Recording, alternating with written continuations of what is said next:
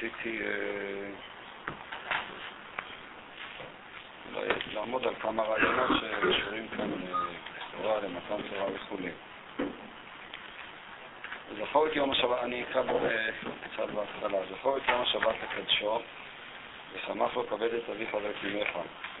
לכן בפרשת קדושים אמר איש אביו ואמו בזהב, ובשבתותי תשמור וסמוכים. אם כן השבת וכיבוד ההורים, בשני המקומות כפי שכבר עמדו חז"ל, הם סמוכים אחד לשני. והנה אחר כך שמח מצוות שבת ומצוות מורה מקדש, כמאמר את תשמור ומקדשי תיראו וכולי. להבין עניין שלוש מצוות אלו, איך שיש להם שייכות זה לזה, במצוות של שבת, כיבוד הורים ותלמוד אה, תורה, שבה נפרדים כל השלוש מצוות עינת כיום. והנה כל זה יובן בהקדם עניין ספירת העומר. הנה ספירת העומר ראינו להפוך כל המידות להשם על ידי המוח השליט על הלב, כלומר, אמר המדרש, הצדיקים ליבם ברשותם וכו'. וזהו עניין ספירת העומר, כי עומר שעורים הוא מאכל בהמה, ועניין בהמה היא מבחינת המידות שבלב, כמו הבהמה שיש לה גם כן מידות טבעיים, אך אדם הוא מבחינת חוכמה, פרחמה, והיינו מבחינת המוחין המתלבשים במידות לעטותם כפי הנהגת השכל. הנה קורבן העומר הוא בחינת ביטול רצון בכלל, שעל ידי זה מתהפכים כל המידות בכלל להשם לבדו. אז זה אין מספיק. אז צריך לבטל כל מידה ומידה בפרט, וכן כל המידות שבכל מידה או מידה להופכם בפרט. בכל מידה כלולה מכל השבע מידות שכבר תוספת שלו. כך הוא מסביר מצווה למימני יומר ומצווה למימני שבועי. כלומר, השבועי זה כנגד שבעת המידות, הזין תחתונות, ו... אבל כל אחת מהן היא עצמה מתחלקת uh, לעוד שבע מידות, ולכן יש מצווה גם למנות את הימים וגם למנות את השבועות, ואז יהיה היפוך אמיתי. זה פשוט המשכת מורים בכל בכל מידה ומידה, בפרט, וזה נעשה על ידי הספירה של סופרים מקורבן העומר. אולי נדלג קצת, ועל ידי המוחים מתגלה בחינת ביטול הרצון ודי לחכימה. וזהו גם כן עניין מצוות כיבוד אב האם. כי אב האם הם מבחינת המוחין המרעיבים את המידות, אני אקרא קצת לפני, כך אני אנסה להסביר. והמשכה שלהם במידות והנגרם כפי השכל, זה נקרא כיבוד אב האם. וזהו גם כן מצוות תלמוד תורה, כי כללות התורה נגלית בה בעולמות להנהיג את כל העולמות כפי משפט החוכמה שבתורה, ונמצא ששורש התורה נגלית הוא בחינת המשכת המוחין השייך למידות כאשר פסול טמא טהור, וזה, ונמצא שזהו כמו מצוות כיבוד אב ואם, וזהו שמע בני מוסר אביך, היא תורה שבכתב, התורה תקדוש תורת אמך, היא תורה שבעל פה. נמצא שבחינת תורה שבכתב, תורה שבעל פה, הם מבחינות אב ואם. ועתה יש להבין מצוות השבת, כן, זה המצווה השלישית שהוא מזכיר כאן, כן, כיבוד הורים ותלמוד תורה ושבת, הסמיכה למצוות כיבוד אב ואם. הנה מה שאומרות שבתותי תשמעו, הוא אומר, אה, הוא מדבר כאן שיש שתי שבתות, זה כבר נמצא אה, בקבלה, שבת תהילה ושבת אה, תתה. ואולי אקרא עוד פסקה אחת לפני שננסה קצת להבין יותר, נדלג על כמה שורות, ומתחילה באמצע הקטע שאני עומד, ומתחילה יש להבין עניין שבת תורה, ויש להקדים עניין ירידת הנשמה בגוף שלו צורך עלייה, ולכאורה מה ייתן לה או מה יוסיף עניין ירידה בריאות עולמות, והיא הייתה סיבה לכל הבריאה, מריש כל דרגים עד סוף כל דרגים, כמאמר הם היוצרים שווי ונטעם מן המלך במלאכתו אה, ישרו, כמאמר הזה על מינים לך מנשמותיהם של צדיקים, כך דרשו על הפסוק הזה. אך הנה ידוע כאן הוא נכנס להבדל שבין שם הוויה אה, לבין שאר השמות. אני מדלג לפסקה הבאה. אה, באמצעה יש שם סוגריים ובסוף באמצע הפסקה, ומתי יובן עניין ירידת הנשמה בגוף של צורך העלייה. כי אף על פי ששורשה במחשבה, אני ידוע שהמחשבה היא גם כן מבחינת לבוש לבד, וכמאמר הלבוש היא מבחינת לון, תיקנת לב דמיני ופרחי נשמעתי מבני נשה, זה מאמר בזוהר. מהלבוש הזה שהוא תיקן לספירות ולפרצופים, אה, באות הנשמות לבני אדם, רק שהוא לבוש יותר פנימי מבחינת לבוש הדיבור. לכן היא הרבה מאוד נעלה מכל העולמות והמלאכים. אף על פי כן דילגתי על ידי רדפה בגוף שמקיימת התורה ומצוות מתעלת לבחינת הכלים והאצילות הנקראים גופים לגבי לבשים ונכנס ים הלאון וזהו השתאבה בגוף הדמלכה וזהו אשר קידשנו מצוותיו וזו הבחינה של השבת כפי שאנחנו גם אה, נראה בהמשך. אז כן אני אנסה קצת לנסות להבין מה, מה בעצם אומר כאן, הוא מדבר על תלמוד תורה, כיבוד הורים על השבת, ובשבת עצמה, כפי שנראה, יש לו אה, אה, אה, כמה וכמה הבחנות. הוא מקשר כאן את הנושא של כיבוד הורים לתלמוד תורה ולספירת העומר, שאותם הוא מגדיר כהמשכת המוחים במידות, כן, המטרה של הספירה היא להמשיך את המוחים במידות,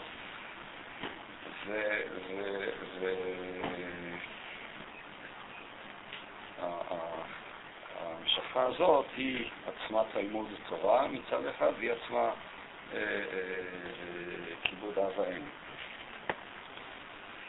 אמ,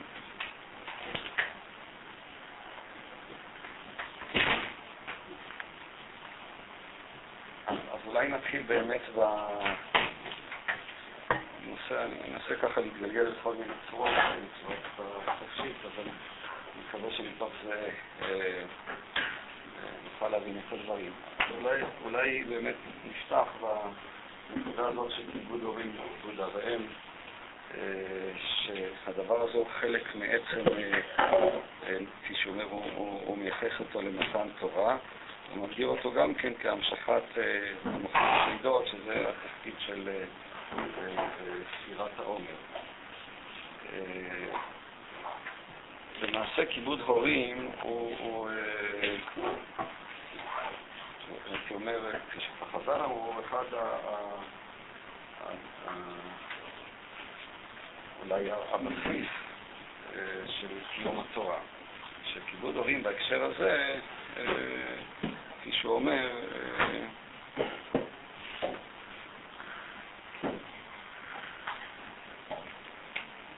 איך הוא יתבטא, זה אה, המשכה במידות להנהיגם כפי השכל, זה נקרא כיבוד אב ואם.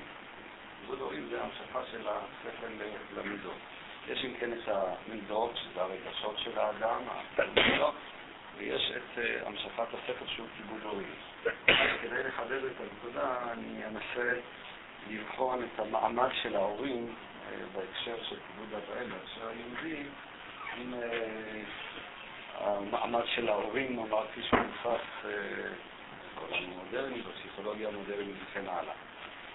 עצם זה שההורים, בעיקר אה, האבא, דמות האב, הם בעצם, כפי שהפסיכולוגים אומרים, הם, הם, הם למעשה מייצגים את החוק, הם המקום של החוק. בדרך כלל, אה, לפחות זה די מוסכם אצל הפסיכולוגים, הדמות האם מייצגת את האחדות, אם שהילד מוטב ממנה, היא המקור לכיסופים של האדם בחזרה לאחדות, של הליוויים שלו, של הרצון שלו אה, לחזור לאותו מצב אה, של אחדות עם האימא, כשבאמצע מתערב אה, האבא, והאבא הוא מופיע באמת כמייצג של החוק, של התרבות, של הסדר, בהקשר הזה הוא מופיע, אני משתמש בביטוי הפסיכולוגי, כדמות שהיא כאילו מפרסת את, ה, את, ה, את הילד במובן הזה, שהיא באמת נוטלת ממנו את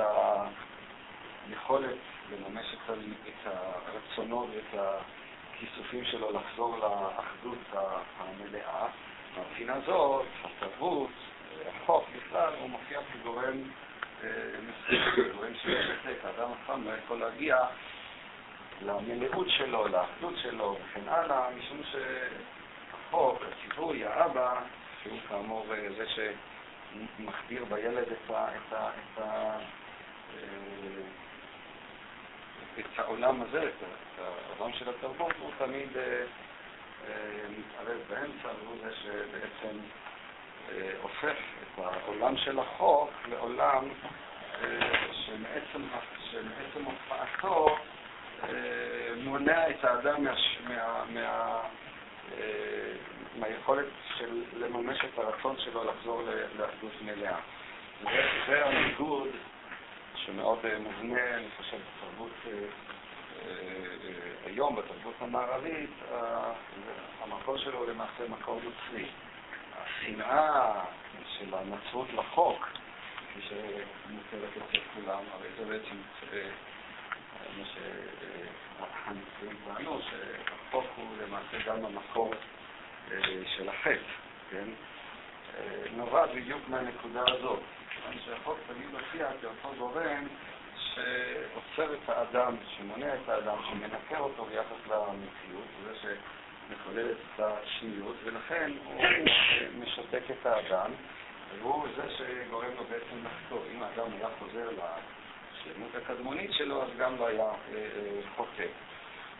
בהקשר הזה, דמות האב במיוחד, אמרתי, כיום יש את ההפרדה בין האב וביניהם, היא תמיד, או המסורת, למשל, ניקח את זה בהקשר אחר, המסורת היא מופיעה דווקא כאותו מחסום שמונע את האדם מהמימוש של הכיסופים שלו, של העיוויים שלו.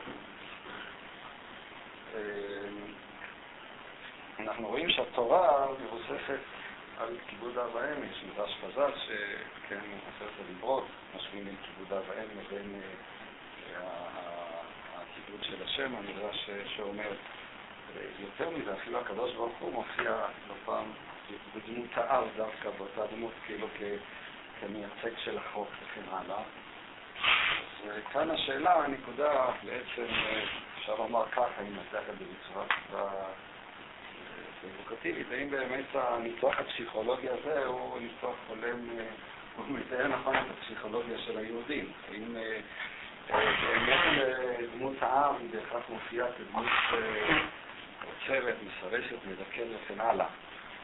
מצד מסוים אפשר להסביר במובן מסוים את המצווה של סלם הר כגיגית, שהקדוש ברוך הוא אמר שאם בני ישראל לא יקבלו את התורה והעולם יחזור לתוהו ובוהו בצורה כזאת לתת לו פירוש פרוידיאן, כאילו, הקדוש ברוך הוא מכניס את עם ישראל למלכוד.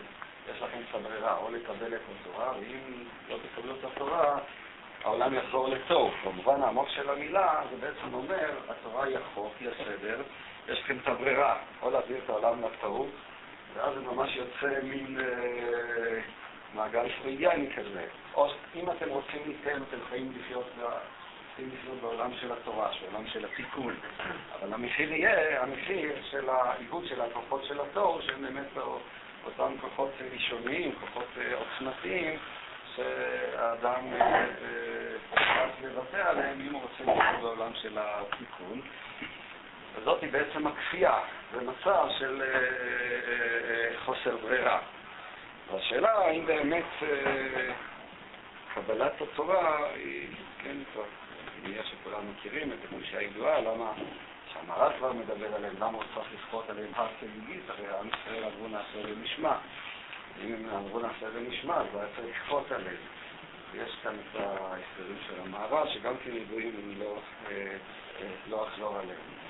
האם באמת הכפייתיות היא אימננטית לתורה?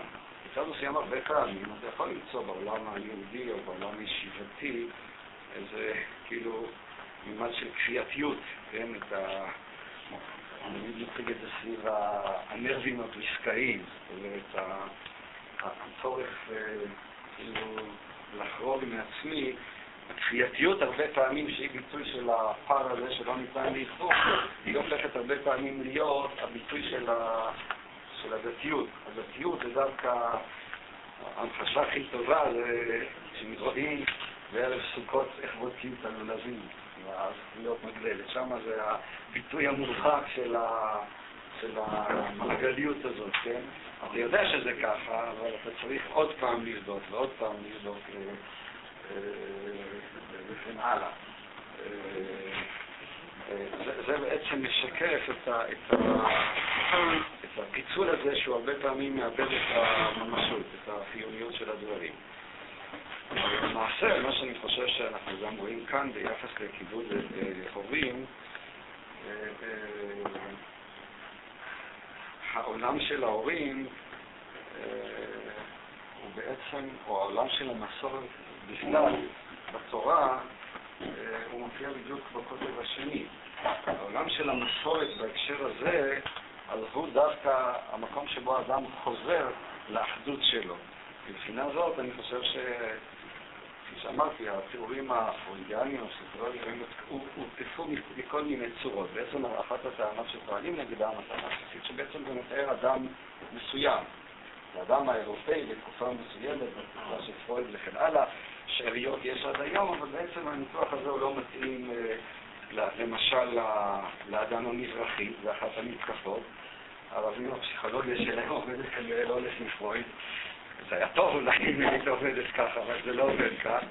וב' זה גם לא מתאים, ככה נטען, ובצדק, זה לא מתאים לאדם המודרני של היום וכן הלאה. המנגנונים, כל המנגנונים שהוא בונה של הדחקה וייצוג וכן הלאה, הסיפור, המערכת המושגית הזאת, או אם אפילו המיתוס הזה, הוא, הוא, לא, לא תופס ביחס ל... לאנשים היום, ואני חושב שגם לא תופס ביחס ל... ליהודים. היהודים הם דבר פי שפריד היה יהודי, אבל אה, בעצם אה, הוא לא, הוא, לא, הוא, הוא לא חי בתוך ההוויה היהודית, ולכן הוא, הוא משום שבהקשר הזה אה, המסורת אצל היהודי בעצם זאת שמחזירה אותו לאחדות המלאה. אצל היהודי חלק מה... לא רק שהחוק לא מופיע כמשהו שמוכר לאדם כמשהו שכופה אותו, או ממילא גם כמקור לשנאה, לשנאה הנוצרית, ובעצם אולי לאנטישמיות, כך לפחות הרב קוק אומר, אלא הוא למעשה, היכולת של האדם להיות חלק, כן להגיע לאחדות, כן להגיע למלאות. בעולם החרדי, שמבחינה זאת הוא יותר פוטנטי, זה מאוד בא לכלל ביטוי, אפילו בא לכלל ביטוי ביחסי ילדים הורים. הם לא יחסים כפייתיים, אלא היחסים הם של היות חלק, וזה בעצם התורה. התורה מבחינתנו היא, היא הבית, היא החזרה לבית, היא המקום שלא רק שהוא לא מנקר אותך, הוא לא כפוי עליך, אלא הוא המרחב של האינטימיות שלך, הוא המרחב, אה, כן, וזה אני חושב אחת הנקודות העמוקות של אדם שהוא קשור לתורה, אה, שהתורה היא הביתיות שלו, היא המקום שלו, היא האינטימיות אה, שלו, העולם של המצוות, העולם של השבת, העולם של הגמרא וכן הלאה וכן הלאה. בצד מסוים רק אני רוצה לומר משהו עוד יותר פרובוקטיבי, אבל אל תכעסו אליי. זה נובע רק מתוך שהתורה היא בעצם היא לא, היא לא חוק של המדינה. משום שברגע שהייתה הופכת להיות חוק של המדינה, היא מיד הייתה, היא הייתה הופכת להיות משהו שקיים, אמירה מאוד חרדית, מאוד בריסקאית, שבדרך כלל אני uh, מתנגד אליה, גם עכשיו. יחד עם זה אני רוצה להציג את, ה, את הצד השני. ברגע שהייתה הופכת להיות חוק מדינה, באותו רגע הייתה מקבלת את הממד של הניקוב, של החוק הכפוי, שהוא באמת היה נכנס לתוך אותן בעיות אה, שטענו אותן, הבעיה של החוק. דווקא משום שבמובן מסוים, כמו שאביב אומרים, לא בא לתגן את זה, לא, אני לא רלוונטית מבחינת המציאות, דווקא מה? זה לא אבא, זה דוד. זה מה? עכשיו אנחנו כבר, מהו האבא? זאתי השאלה, כשאתה אומר זה לא אבא, למה אתה מתכוון? במובן המסוים זה דווקא יכול להצדיק את ה... זה לא חוק של מדינה במובן שזה לא בא לתקן את החברה, זה לא בא... כמו שתמיד הרב סולובייצ'יק, מה? אתמול הרב הביא שיעור על זה שעל... אני אמרתי שזה בדיוק הפוך ממה שאני אומר כל הזמן, אבל אני רוצה, לכן זה אולי מחייב איזשהו ניתוח יותר עמוק, לסופר. אני אמרתי את זה קודם, זה יוצר את האמירה הקודמת, אבל... מה? אתה אומר, זה חלק מהעניין עצמו. לא, במובן העמוק, דווקא העובדה שהוא לא פרקטי, דווקא העובדה הזאת היא זאת שמאפשרת להפוך אותו להיות לבית.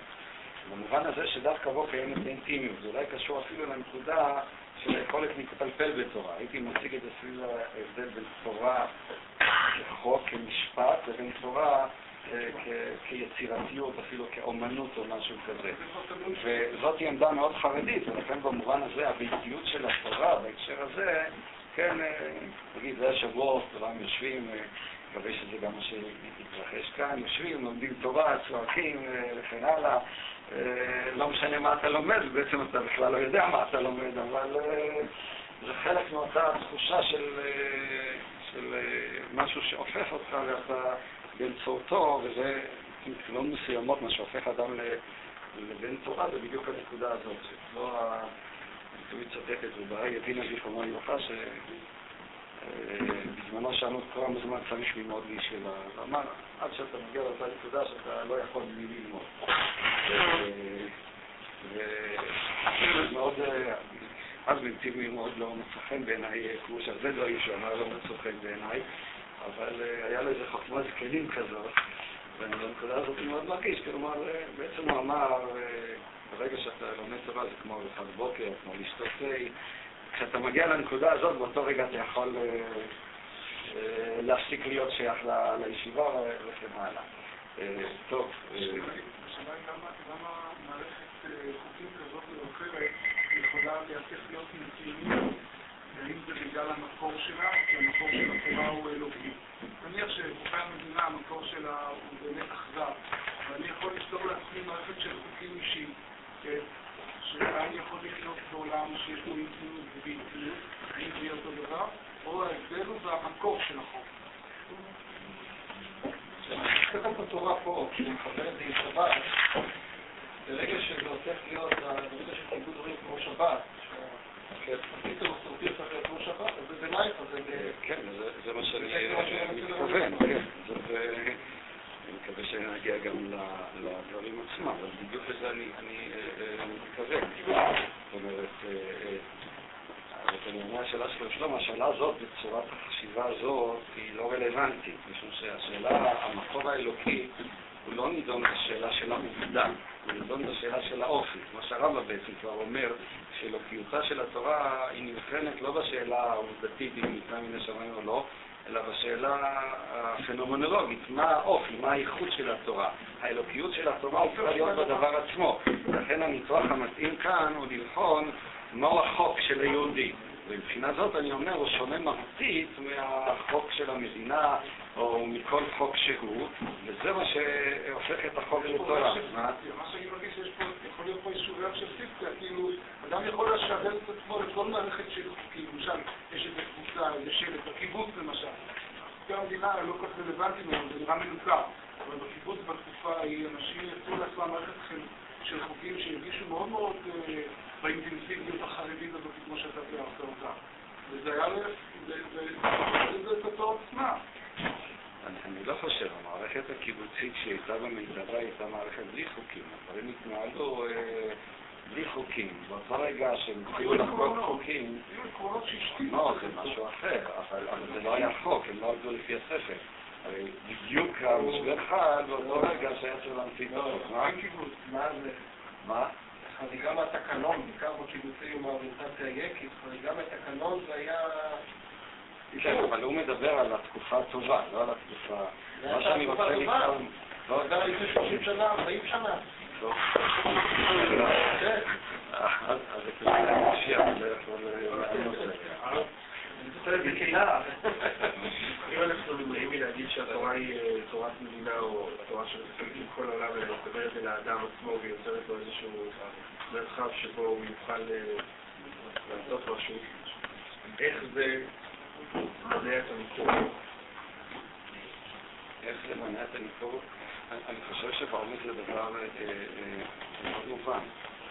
אם אתה בא לתקן את החברה, יש כאן איזה שהם חוקים שהם כאילו מאלצים אותי, הופכים אותי לפעול באופן מסוים, חוקי החברה, חוקי הטבע, הפסיכולוגיה וכן הלאה. החוק בעצם הגדרתו הוא משהו שבא מבחוץ והוא כפוי עליי. אני צריך, הוא כופה את עצמו עליי, ואני חייב לכפות את, את, את, ואני חייב לכפות את,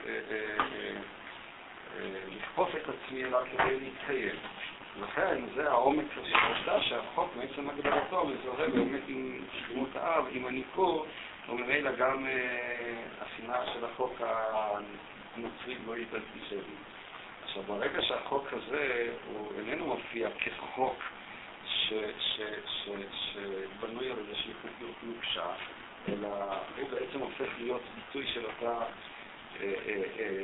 אינטימיות ויצירתיות, ואותו רגע הופך להיות בית. וזה גם כן גם ההתנגדות כאילו עמוקה, אני חושב שבא לך ביטוי גם בתפיסות הישיבתיות, להפוך את החוק למשפט עברי למשל, להפוך את, התורה למשפט עברי. זה, זה בעצם קשור אולי לניגוד יותר עמוק בין המושג של תורה למושג של מדינה שעליו אה, גם כן דיברו החרדים. המדינה מעצם עצמה היא גורם אה, מנוכר, היא גורם כפוי, היא גורם שבא כאיזה סוג של אלימות אה, חיצונית. מה?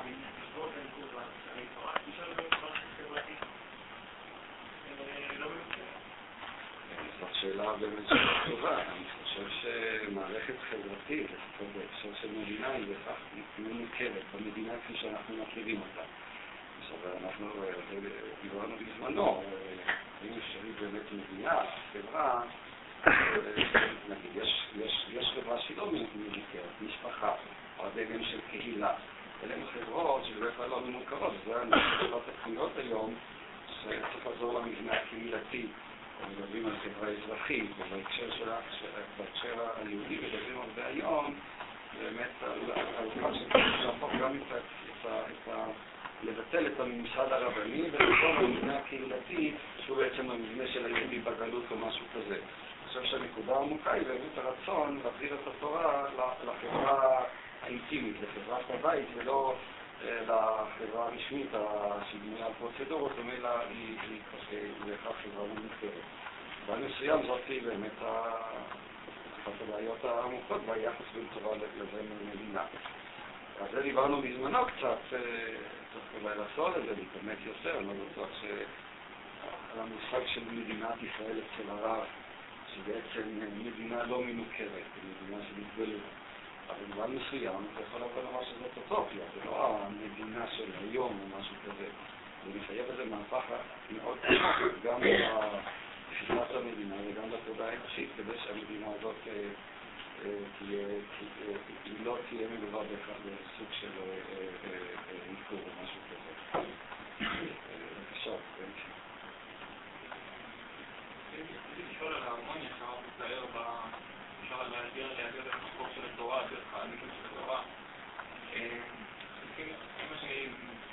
תמיד פרויד, מדבר על ה... כן, הדבר הזה, כאיזה אנטיגוניזם כלפי. אומרת, איזה השאר הוא באמת התפקיד מדכא ועושה ונותן את ההרמוניה, את ההרמוניה, את הקשר אמצעי עם האדמה, עם התשתיות האלה. והוא מכניס ממד של סמכות, ממד של חוק. והתורה, התורה, כמו שדיברנו על זה גם ביחס למשניות לקידושין, המשנה האחרונה, שם באמת נראה שרבי נהוראי והתנאים שמדברים על התורה כמקום, הם מדברים על מקום באמת, מקום מסוג אחר. מקום, מקום שהוא יותר, אפשר לקרוא אולי אינטלקטואלי או נפשי, או... זה מקום אחר, זה לא, זה לא מחזיר אותך לאדמה. זה מקום, באמת האדם מנותק מהאדמה, הוא נקרע, הוא נקרע, הוא תמיד יהיה צריך איזו הנגשה כלפי האדמה. ומה שמאפשר לו זה בעצם איזה... התורה היא ממקום, כמו שדיברנו ברנחה, על המקום של הצדיק, זאת אומרת, זה ממקום שאתה נכנס אליו, אבל הוא לא באמת... זה לא, זה לא, זה לא תכלית, זה לא תכלית, זה תכלית.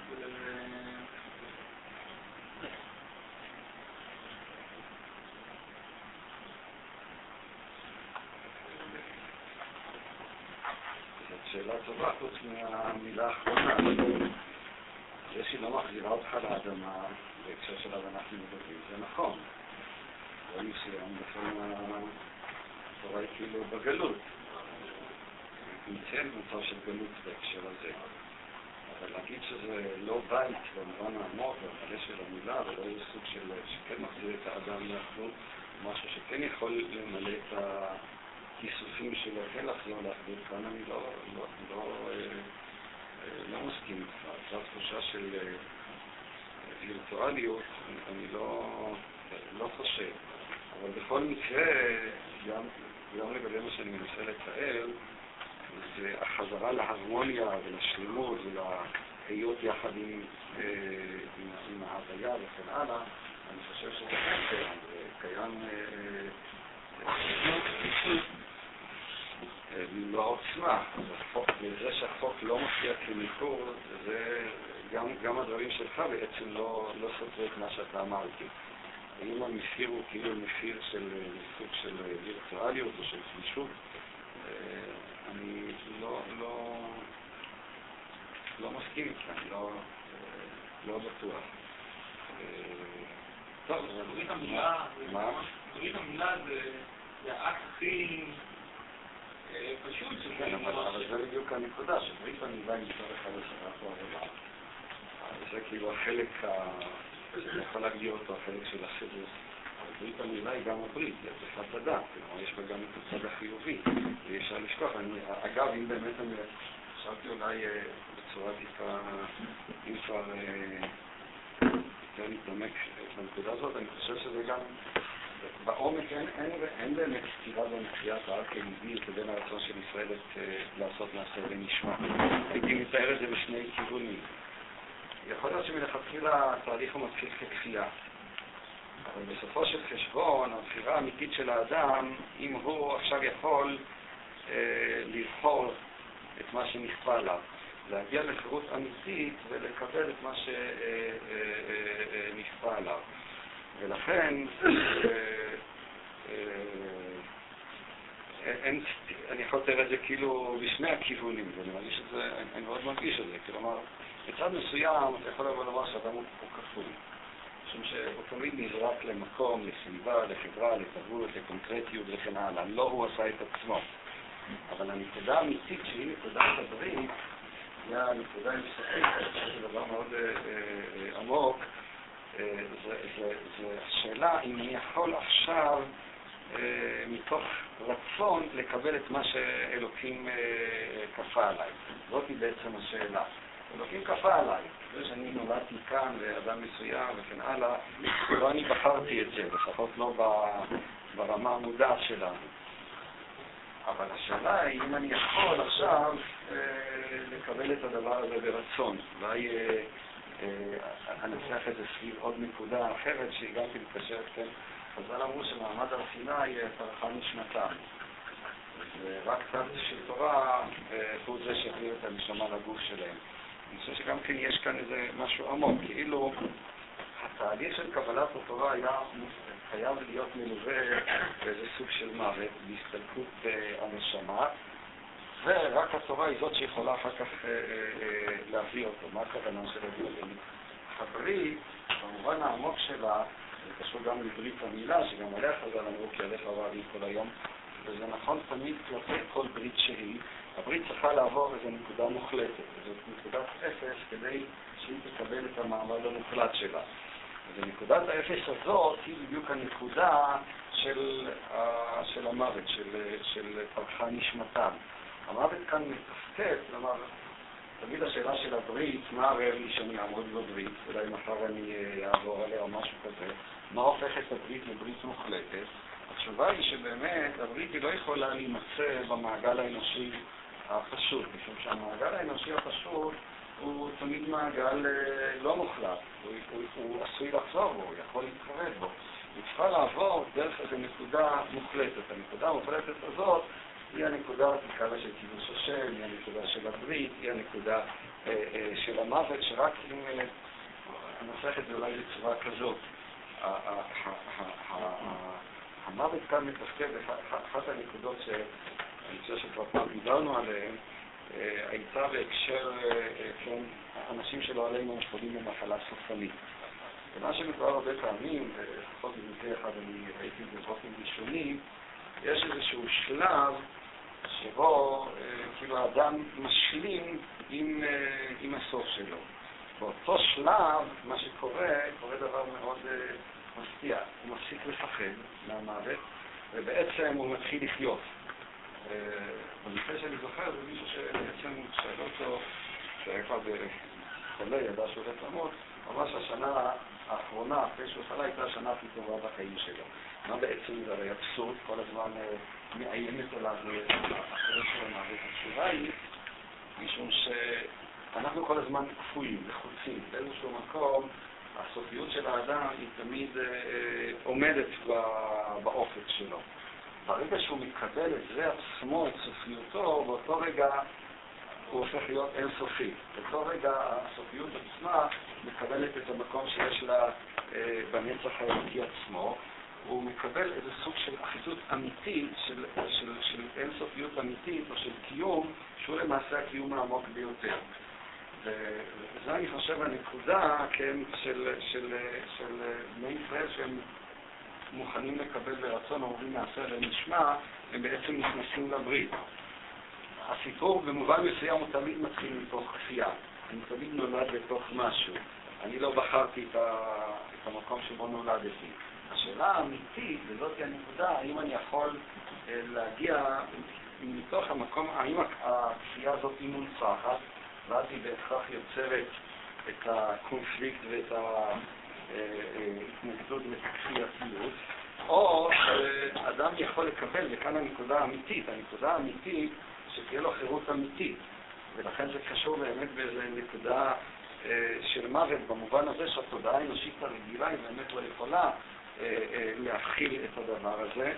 אם האדם מסוגל לקבל מתוך פרספקטיבה באמת של, של הרצון האלוקי, שעכשיו מוכן לקבל אותו, הרצון האלוקי הזה עצמו, ברגע שהוא מקבל אותו מתוך חירות, הוא בעצם אה, משחרר אותו.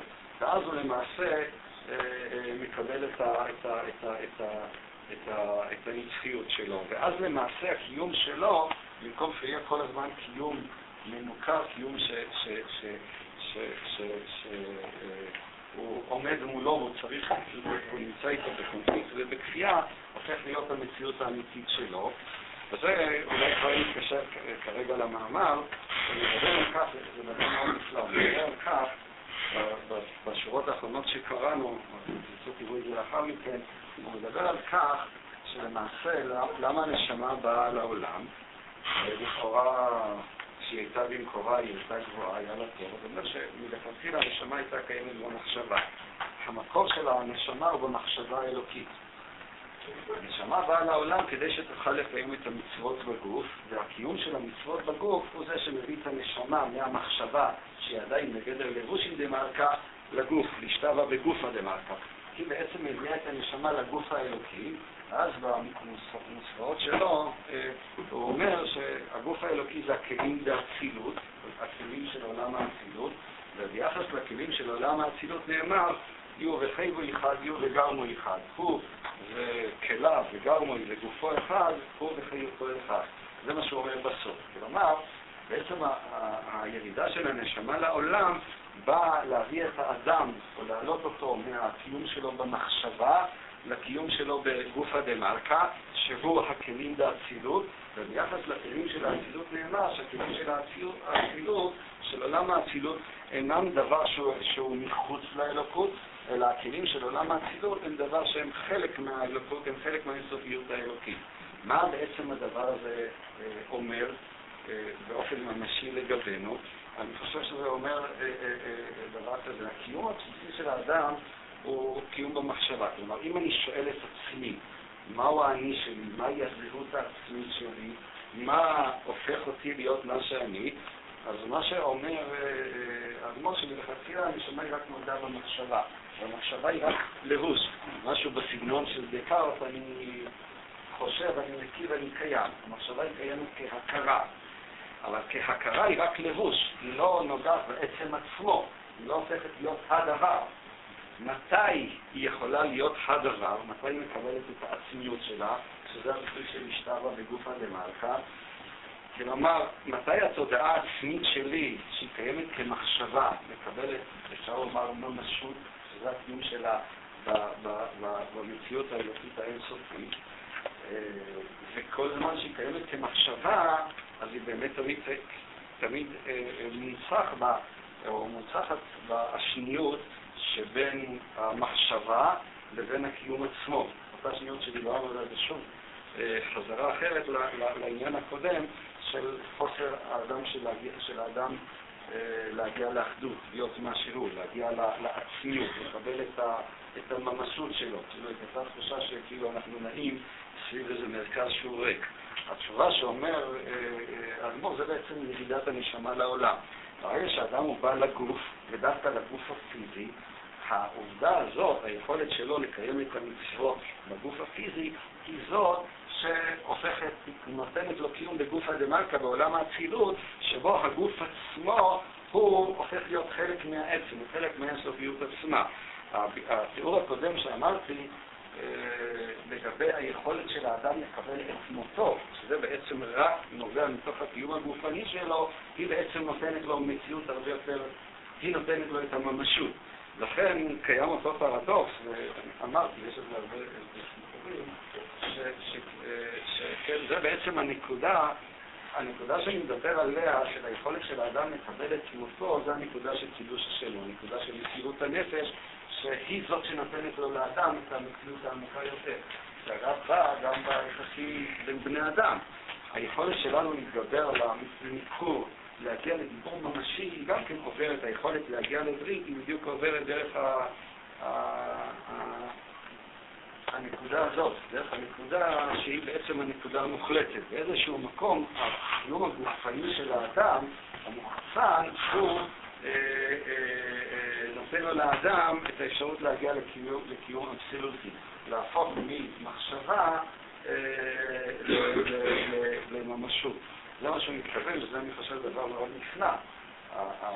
בניסוחים שלו, הנשמה שעד עכשיו הייתה קיימת, שמקורה בלבושים, שמקורה במחשבה האלוקית, היא הופכת להיות חלק מהכלים של עולם האצילות, הכלים של עולם האצילות הם גם שבו הכלי עצמו הוא חלק מהאינסופיות, משום שהאינסופיות עצמה יש לה את היכולת האינסופית גם אה, אה, להיות קיימת בכלי, דהיינו להיות קיימת במוחצנות בלי שהאינסופיות רק תתפגל, זה חלק מההגדרה של האינסוף.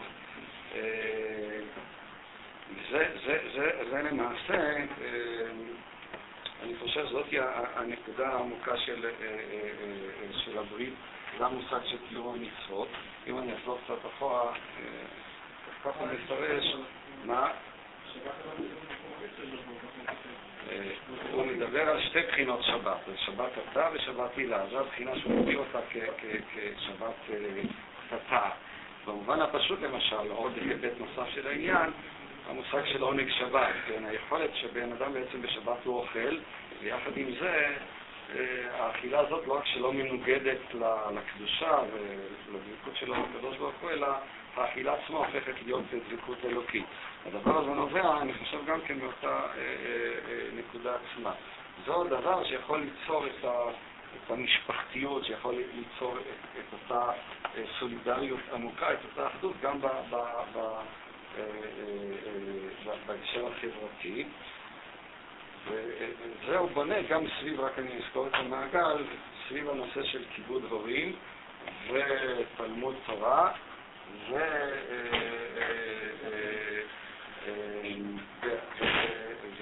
ושבת. ויש ביניהם, במובן העמוק, זיקה מאוד עמוקה. המשפחתיות היהודית היא בעצם הבסיס. המשפחתיות הזאת היא סוגה בתורה, בלימוד של התורה. זו אותו הוויה שבעצם המשפחתיות, המקום האמיתי של התורה הוא בעצם במשפחה. לא בבית ספר ולא בישיבה, זאת באמת הבעיה, אלא באמת במשפחתיות. וזה בעצם הביטוי המובהק ביותר של אותה משפחתיות הוא השבתיות. השבתיות היא בעצם הביתיות הזאת, שמתוכה האדם מגיע, כפי שאמרתי, לאיזה סוג של שלמות, אחדות והרמוניה. טוב, אני מקווה שלא נגרם כאן דברים טיפה עמוקים מדי, אבל אני חושב שמאוד... אה, זה, לא דרשות, אני מקווה שמאוד אה, להעביר. הם דברים רלוונטיים, אני לא, לא בא... אני מתכוון לומר שפשוט להסתכל במבט חיצונית מהי התורה, הרי קצת על העולם, פתאום זה חוק, כן, שור שנגח את הפרה וכן הלאה. מה היהודים האלה עושים עם זה? מתפלפלים, מוקשים ותורצים, הרי זה פרדוקס. אני תמיד אומר, דמיין לעצמך איזה תייר יפני שבא לישיבה שלמה. רואה כאן בחורי ישיבה עם הזקן והצמצונות. הוא בטח חושב, מי יודע מה הם לומדים שם, סודות מרכבה וכן הלאה. מישהו בא מספר לו, עוסקים כאן בשור שנגח את הפרה, שניים אוחזים וטלי. מה, זה יגרום לו ליפני הזה? וזה בדיוק הנקודה שאנחנו חושפים את, את מה שקורה כאן בהקשר של, של התורה או של, או, של, או של החוק של התורה, ואת אותה נקודה שהיא באמת מיוחדת אה, לאופן של, של, של, שהיא בעצם מהרבה בחינות הנקודה היהודית. בבקשה.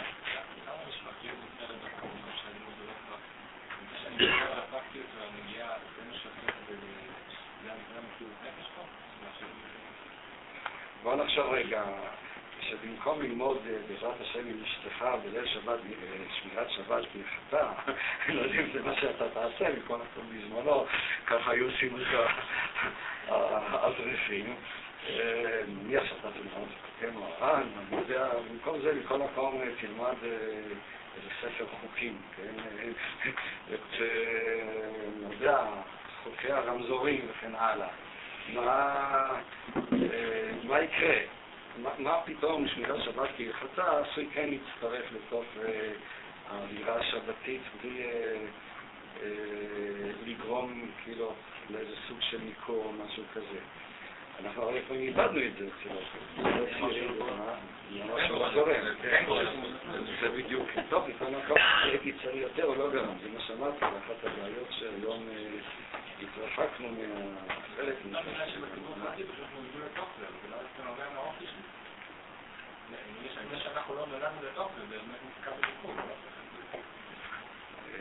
ראשית, כפי שאמרנו כבר כמה פעמים, נגיד שאתה, שאני מסכים איתך, זה שנולדנו לתוך זה, זה מה שקובע, זה לא משנה את התמונה, אבל אתה נולדת לתוך זה ולא נולדת לתוך דבר אחר.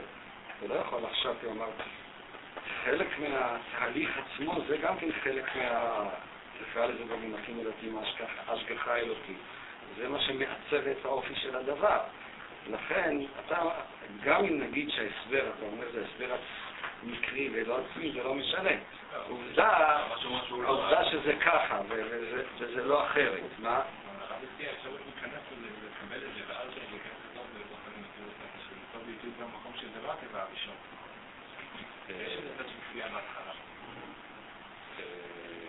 אז לכן מה אתה שואל בנקודת המחת הזאת? החשש שלי זה שזה לא הטבע הראשון, בכל מקרה. כי הטבע הראשון הוא הרבה יותר... הוא לא. יכול להיות, בסדר, אני מוכן לקבל. מה הופך את הדבר הזה להיות ביתי? לא פשוט הברית היא זאת שהופכת את זה לביתי. מה אני הופך את זה? שאם אני לתורה, זה בעצם מטריד. אני חושב, אני יכול לתת, לנתח את זה יותר בעומק, למה זה דווקא זה. אני חושב שבאמת ההלכה, יש בה איזו ייחודיות שהיא מסוגלת אותה יותר לזה. אבל, אבל, אבל, אבל, אבל מצד שני אני גם לא, לא, לא, אין לי מגמה לשכנע אותך שזה דווקא זה. זה מה שהקדוש ברוך הוא נתן לנו. למה אתה צריך להחליט שזה דווקא זה? נתנו הרבה דברים. מה? נתנו הרבה דברים, זה שפעם למדו שמירת שבת כהלכתה זה לא משנה זה כמו ודאי לא אומר. זה רק אומר, השאלה אם אתה מוכן להיכנס לברית של התורה או לא. זה מה שזה אומר, כשנדבר השאלות הללו הן בדיוק עומדות בסתירה לכל מה שאנחנו עכשיו מדברים. אתה רוצה שאני אוכיח לך, אבל באותו רגע שאני אוכיח לך, באותו רגע לא יכולה להיות ברית. כמו אדם שמתחתן בגלל שיש כסף. זה לא ברית, זה כסף. אותו דבר, כל הנקודה היא בדיוק הנקודה הזאת, שאתה, יש לך את החופש הפנימי להיכנס לברית או לא להיכנס לברית, ואתה מתוך החופש הפנימי, שבצד, באופן פרדוקסלי בעצם אין לך גם חופש, אבל מצד שני יש לך כאילו את החופש לקבל את מה שהקדוש ברוך הוא בעצם כפה אותך. זאת למעשה השאלה. ולכן במובן הזה הניסיונות האלו כאילו להוכיח את הדבר הם ניסיונות, גם אם ניתן לעשות את זה, הם, הם לא רלוונטיים, זאת בדיוק הנקודה. הנקודה של הברית היא אותה נקודה שאני מגיע לאיזה חופש עמוק ואמיתי, ומתוך החירות האמיתית, אז אני מוכן לקבל עליי עול תורה ומצוות ולהיכנס לברית. לכן אני לא, לא חושב שהשאלות הללו, בכלל, במקום שאנחנו מדברים עליו עכשיו, השאלה של עצם ומקרה, אלה שאלות שלא, ההבחנה הזאת שהיא כל כך אה, מודבעת חזק במחשבה שלנו, בעצם ההבחנה היוונית היא בכלל לא קיימת. אין... זה שאתה עכשיו יש לך זקן זה מקרה או שזה בעצם? לא נולדת הרי עם זקן, אה?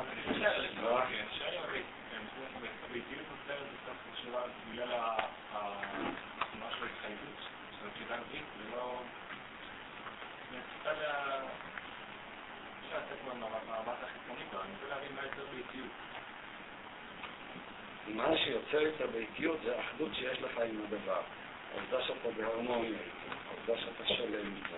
התנאי לדבר הזה זה באמת אה, הברית שהיא אה, עוברת דרך אה, החירות מצד אחד, דרך אה, מה שהצגתי, אה, שהצד שלו זה שהצד של פרחה נשמתה. זה עובר דרך איזו נקודה קריטית. הנקודה הקריטית הזאת היא זאת שיכולה להביא אותנו באמת לקבלת עולם כל שמיים ולקבלת אה, אה, תורה ומצוות. עכשיו, שאלת הלמה בהקשר הזה היא לא, היא, היא, היא לא קיימת כאן. זה לא שתשאל למה ואתה אומר על כך תשובה. אם תשאל למה, אז, אז באותו רגע כבר ספרת את כל העניין. זה היכולת של האדם להגיע לאיזושהי אה, אה, תנועה שהיא ראשונית, שהיא קודמת לשאלת הלמה באופן כזה שהוא בכלל לא שואל את הלמה, משום שלא צריך לשאול אותו, לא צריך את הלמה. זה, זה המקום העמוק של האינטימיות, זה היכולת שלי אה, לכרות בריתי בתורה, זה היכולת שלי לכרות ברית עם, אה, עם אדם, זה היכולת שלי בכלל להיות שייך. בדיוק היכולת הזאת היא היכולת שהיא בעצם מעבר, זה, זה, זה הפרדוקס של נעשה ונשמע. הרי מה שאני עכשיו אומר, אני אומר את נעשה ונשמע. אתה שואל אותי למה, זאת אומרת נשמע. חז"ל אומרים, לא, נעשה ונשמע. נעשה ונשמע זה אומר שקודם יש את ההיקבעות שאתה עושה, ולאחר מכן אתה מקבל את, ה, את הלמה, את המשמעות. אבל אם אתה רוצה קודם לעשות את המשמעות ורק לאחר מכן לעשות את הנעשה, אז זה בדיוק ההיפוך של הנקודה של הברית עצמו. והרעיון שלו מהלכי השרת הוא בעצם אומר, הקדוש ברוך הוא ברא את העולם כפי שהוא. הוא, הוא, הוא קיים באחדות אחת, אין דבר שאיננו אחדות אחת. הבעיה היא האדם. השאלה האם אתה מוכן לקבל את מה שהקדוש ברוך הוא כפי שהוא עשה אותך וברא אותך, או שאתה עומד בעמדה אה, שבהכרח אה, יוצרת את המנגנון של הכפייתיות. עכשיו... אה, כפייתיות יכולה לפגוע בתפיסה כזאת? מה? אם בפועל גם כפו אותך. כן, אם גם זרקו עליך אחרי כל זה. כן, בוא רגוע. זה לא יכול להפוך את כל המערך הזה למשהו שבעצם הוא תלוי בכמה אני מדבר עליו, זאת אומרת, כל עוד שלא כפו על הים כגיגית, הייתי יכול להגיד את זה או לא להגיד את זה. עכשיו שכפו על הים כגיגית, זה לא משנה אם אני אגיד את זה או לא אגיד את זה, כי כפו עליי. מבחינה אחת זה באמת לא משנה. מבחינה אחרת זה משנה ועוד איך משנה. חושב שבסופו של חשבון, כאילו אה, זה החלק שלך בתוך הסיפור. החלק שלך הוא השאלה אם אתה מוכן אה, אה, לקבל, לקבל עליך עוד תורה או לא. בכל מקרה אתה תהיה כפוי. המציאות הרבה פעמים תרדה, אני תמיד מציג את סביב נקודה אחרת. יכול להיות שאדם יבלה את כל החיים שלו בישיבה, אבל הוא אף פעם לא יחליט שהוא לומד תורה שבישיבה. יכול להיות אדם שהתחתן איתך, חי כל החיים שלו עם אישה, והוא אף פעם לא החליט שהוא מתחתן איתה, כמה שזה נשמע אולי אסור להגיד את זה כאן. זאת אומרת, במצב הראשון כפו עליו אישה כגיגית, מה אפשר לעשות? יום אחד הוא התחתן ומכאן הוא סובל כל החיים שלו. השאלה היא מסוגל בצד, בשלב מסוים להחליט שהעונה נמצא להתחתן. באותו שלב כל הסיפור מתהפך לחלוטין. עכשיו, מיד תקשו זה במקרה או שבעצם זה היה ככה או לא היה ככה? אז אנחנו מאמינים בריבוני של עולם שזה אף פעם לא במקרה.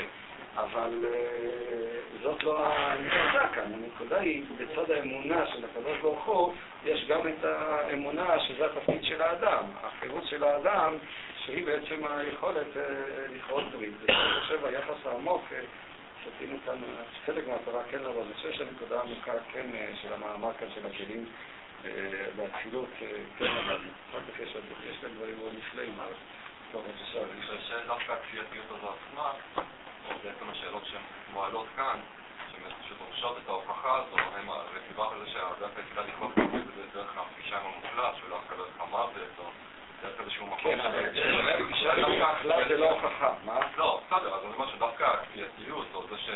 שאנחנו לא, היום לא מבינים למה ללמוד שמירת שבת כהלכתה, דווקא המקום המנוכר הזה, אתה יכול להגיע בו לאיזושהי תחתית כזו עמוקה, ודווקא אז אתה יכול להכריע את הברית האמיתית הזו. זאת אומרת, זה דבר שהוא נצרך, זה לא... כן, אתה אומר אה, אמירה עוד יותר אה, קשה. הקדוש ברוך הוא נתן בכוונה תורה כפה עלינו על כגיגית כדי אה, שנגיע לאיזושהי תחתית, ואז נגיע לגאולה. דברים שאתה אמרת קודם, העניין של לאדם בגוף להיפגש עם המוחלט זה דרך זה של מוות. מסוים, אתה יכול לומר שהמציאות שהיא מופיעה ממך באופן נוקשה היא דווקא זאת שנותנת את האפשרות לזכות בעצמות, דווקא בגלל הנוקשות של המציאות. ואז יוצא שהכפייתיות הזאת היא, וזה עוד ביאור עמוק, למה דווקא הקיום בגוף של העולם הזה יכול להפוך, יכול, הוא זה שיכול לתת לנו קיום מוחלט של משטר וגוף למעלה. טוב, תן לך כאן... אם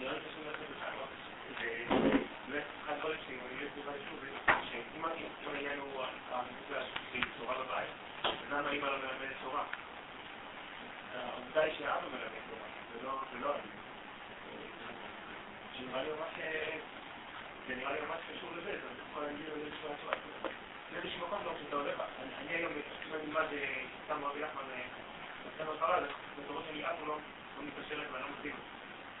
יש משהו דווקא באמת בללמוד קצת על אבא שגם הוא רלוונטי לך, ואתה יכול להתחבר אליהם. וזה שזה נורא נחמד ללמוד משהו גדול מהמרחבה, עדיין אתה לא מתחבר אליו, אתה עדיין יכול לתוך עצמך, ואתה לא יודע, זה לא קורה דווקא היציאה החוצה מחברת אותך למה שאתה רוצה. אני מסכים איתך, זה קשור למשחק של ההלכה, שהוא באמת באמת יוצא באופן. אני חושב שגם הפסוק בצד מסוים, אל תיטוש מוסר אביך, שנה בני מוסר אביך ואל תיטוש תורה כמך, כאן הוא אומר שהמוסר באמת נתפס עם האבא, והתורה היא דווקא נגברת כאימא. וזה דווקא מקשר אותנו דווקא לדפוסים הרגילים של אימא ואבא. זה ממילא מה שהולך לקרות במשך הגמרא. טוב, זהו, אז אני רוצה לומר כמה דברים. לאחל לחברינו שימי זיגוז, גם יזכו שם להתפלל, גם להתפלל עלינו, עם ישראל, אני אמשיך ככה להביא קצת, אני יודע, אורות מקברי הצדיקים. מה? להביא קצת? למה? רצון. זה דבר אחד. דבר שני, אני צריך להתנצל שלא נמצא כאן בשבועות, אבל מסיבות של המשפחה, אני לא, תמיד יש את הקונפליקט הזה, אני לא... אני לא, לא, לא, בעצם לא יכול. זו הנקודה השנייה. הנקודה השלישית, אני מקווה בעזרת השם שבועות אף על פי שזה יום אחד, זה באמת, שבועות הנפש שלך הרבה פעמים יכול להיות אירוע מאוד משמעותי. מצד אחד, מכל דבר אסור לפתח יותר מדי ציפיות. אנחנו מקיימים את המצוות, מקיימים את מה שיהודים עושים, ומה שיקרה זה כבר לא תלוי בנו. מצד שני, עשויה להיות לפעמים איזה... אומר, סוג של התגלות לחג שבועות. אבל דווקא כשלא ישנים כל הלילה, צריכים לפנות בוקר, במצב הזה של עייפות, פתאום יש איזה אירוע ממשי, אירוע נפשי, אירוע רוחני, או התגלות, או משהו כזה. אני מאחל לכולנו שבאמת יהיה חג מתן תורה, אבל כפי שלמדנו גם עכשיו, חג מתן תורה הוא גם שווה בקבלת התורה. אם אנחנו נקבל את התורה, אז הסתם היא גם תינתן לנו. בעזרת השם שנזכה ככה באמת להרגיש בתורה כמו בבית, ולא כל הבעיות שיש לנו, להיכנס כמה שיותר באמת לתוך החברתיות, היהודיות, הרווחות. מצד מסוים אני מרגיש שצריכים להיות בעלי תשובה, במובן הזה שכאילו אתה כל הזמן אה, רואה את זה כיעד שלך, אה, להיכנס לתוך ה... טוב, אני לא רוצה רגע מוצא את המונחים המתאימים. טוב, אז חג שמח.